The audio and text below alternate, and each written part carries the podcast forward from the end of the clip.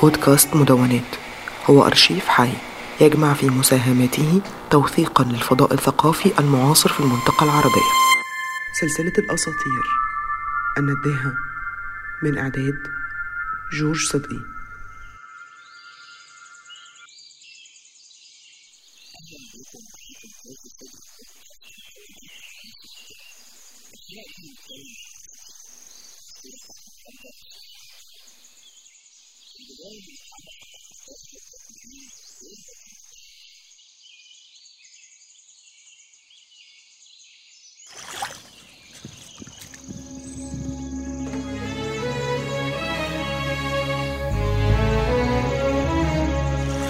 شيء من بعيد ناداني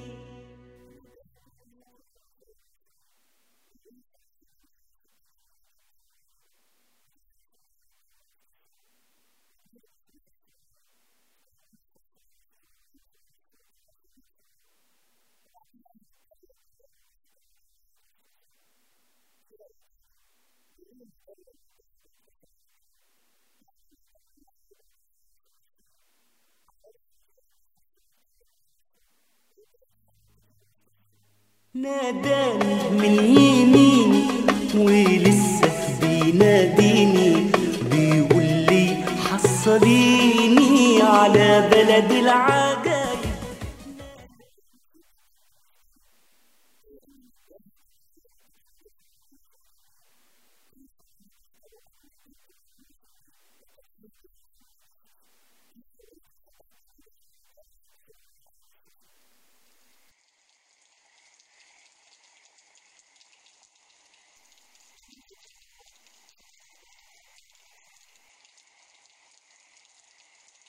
شفت النداهة زمان. وقتها في القرية ما كانش فيه نور. وكان لما يجي المغرب الدنيا كلها تضلم يومها كنت رايح أنا ومراتي فرح حد من قرايبنا. واتأخرنا هناك. وإحنا راجعين في وقت متأخر.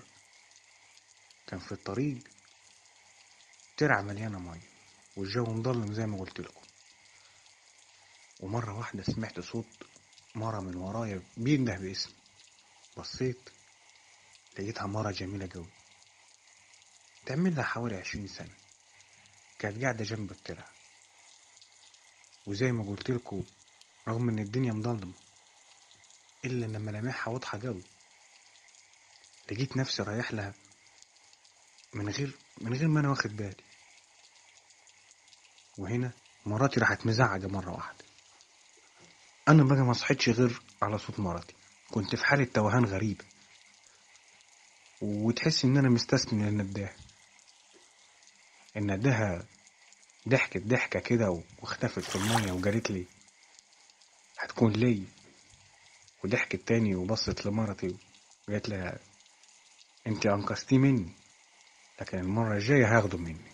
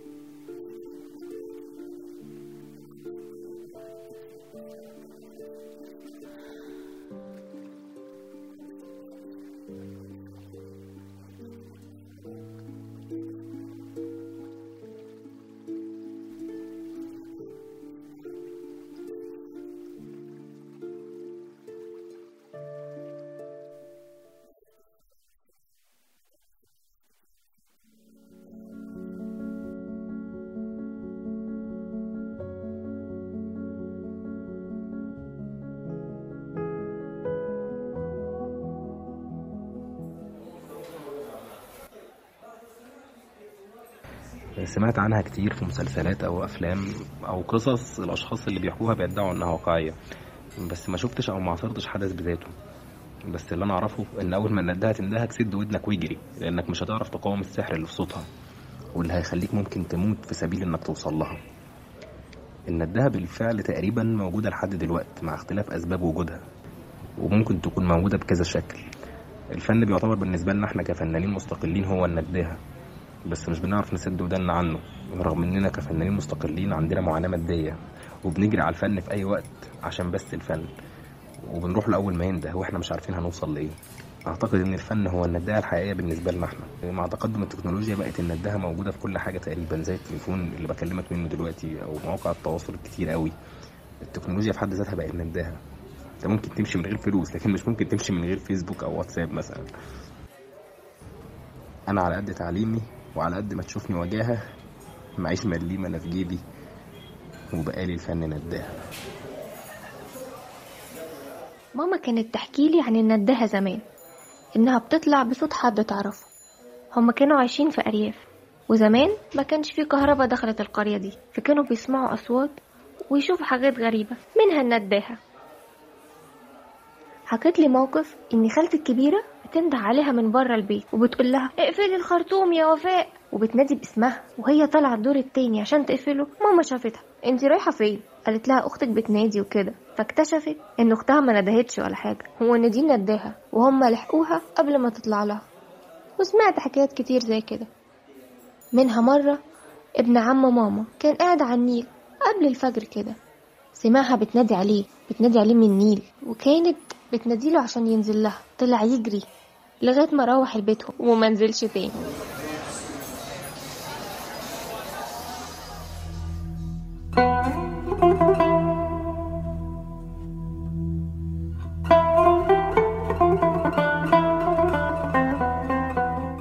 الجمال الملفوف بسحر اللي بيجبرك على الاقتراب أكتر مهما قررت لنفسك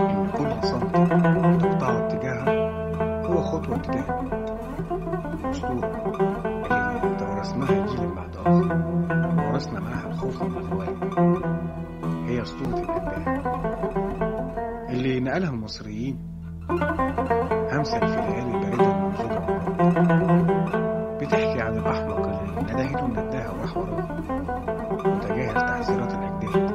ودفع وراه غرامه بالجنية الحسنية حتى سلبته حياته. وفي أحسن الأحوال بتسلبه عقله. هذه الأسطورة الغامضة التي أصبحنا نتناقلها ممزوجة بسخرية من سذاجة السابقين الذين صدقوا مثل هذه القصة غير المنطقية. لا تزال موجودة الآن بشكل آخر تخرج من المستنقعات والترع ربما لكنها لا تزال تسرق الناس وتفقدهم حياتهم أحيانا وعقلهم في أحيان أخرى. عايز تفهم؟ على الأصل دور. من بين شرايين الحب والحرب خرجت أسطورة النداء من تحت الأنقاض. اخترعها المصريين بحثا عن شفاء لوجع القلب. أحيانا وهروبا من جرائم كبيرة ارتكبوها رغبوا في تقييدها ضد مقبول أحيانا أخرى. وأي ما كانت أسطورة النداهة حقيقية أو لا بيظل أصلها هو الأكثر إثارة للحيرة بين الأساطير الأخرى. خاصة وإنها دايما تسيب وراها جرح لا يزول إلا بالموت. تعتبر النداهة من أشهر الأساطير التي يؤمن بها الريف المصري حيث يزعم الفلاحون أنها امرأة جميلة جدا وغريبة تظهر في الليالي المظلمة في الحقول وتنادي باسم شخص معين. فيقوم هذا الشخص مسحورا ويتبع النداء إلى أن يصل إليها ثم يجدونه ميتا في اليوم التالي ويقولون أنه لا يمكن لأحد أن يقاوم نداها بسبب سحر صوتها الجميل الذي يأسر القلب والأذن ويشعر معها الإنسان وكأنه لم يسمع اسمه من قبل.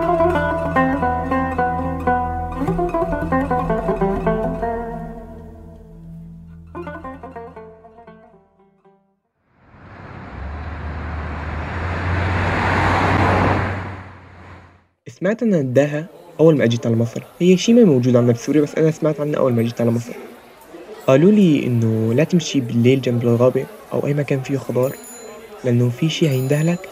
هتنسحر الصوت وهتضل عم تمشي لعنده لبين ما لبين ما يجي لعندك ويقتلك أو يخطفك. بس طبعا ما صدقت يعني ما في هالكلام يعني ما يعني الكلام مو منطقي تمام؟ آه بعد هيك قعدت أفكر حتى استنتجت إنه ممكن هي النداهة هي اللي كانوا يستخدموها الحرامية زمان اللصوص آه إنه مثلا ياخدوا معه بنت صوتها حلو صوتها جميل وتنده بالغابة فال... فالماشي يعتقد إنه في بنت ضايعة بالغابة أو شي فيروح ليساعد أو يشوف شو القصة فيخطفوه ويا إما يثبتوه ويسرقوه ويا إما يا إما يقتلوه ويا إما يبيعوه. آه، فأنا أعتقد إنه هذا السبب سموها النداهة والقصص بلشت تنتشر بين الناس. سمعت إن النداهة بأكثر من عمل فني. سمعت إنه هي مرتبطة بأعمال فنية وتعرفت عليه أصلا واكتشفت أكثر من هالأعمال الفنية. ما أعتقدش إن النداهة اتطورت مع التكنولوجيا لأنه أصلا هي مثل ما قلت بالأول هي حيلة كانوا يستخدموا اللصوص. يعني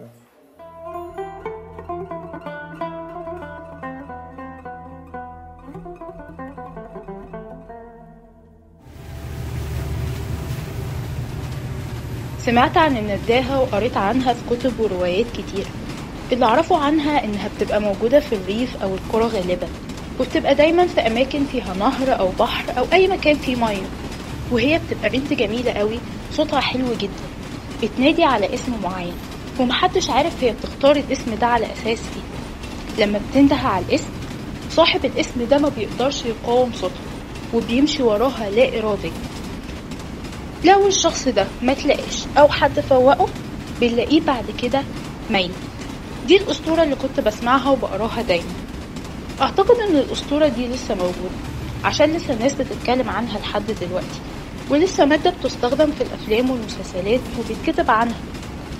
في حد قال لي قبل كده أو سمعت يعني إن النداهة دي بتمثل الدنيا وكل حاجة فيها. الدنيا اللي بتنده لنا وبتلهينا وبنجري وراها عشان جمالها. والفن برضو من الحاجات اللي بتندهنا بجماله وبنجري وراه. أعتقد إن في ترابط بينهم. اتطورت؟ يمكن.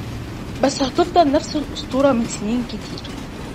يمكن انتشرت أكتر شوية بس الحكاية الأصلية هي هي اللي بسمعها دلوقتي هي هي اللي كانت جدتي بتسمعها زمان وكل اللي قبلها.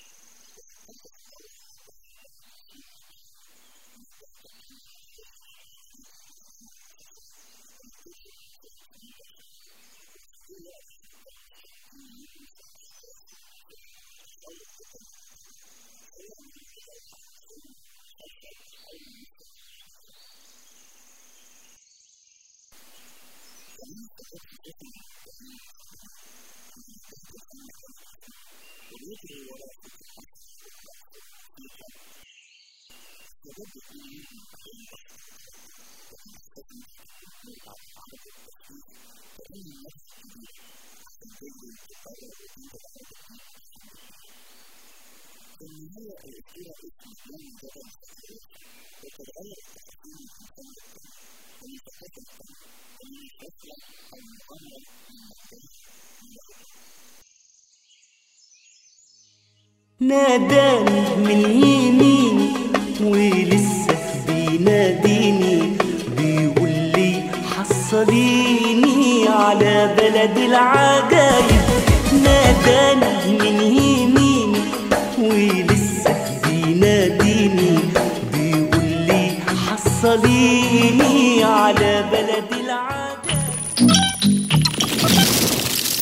هذه الحلقة من مشروع مدونات هي من إنتاج المورد الثقافي والمجلس الثقافي البريطاني.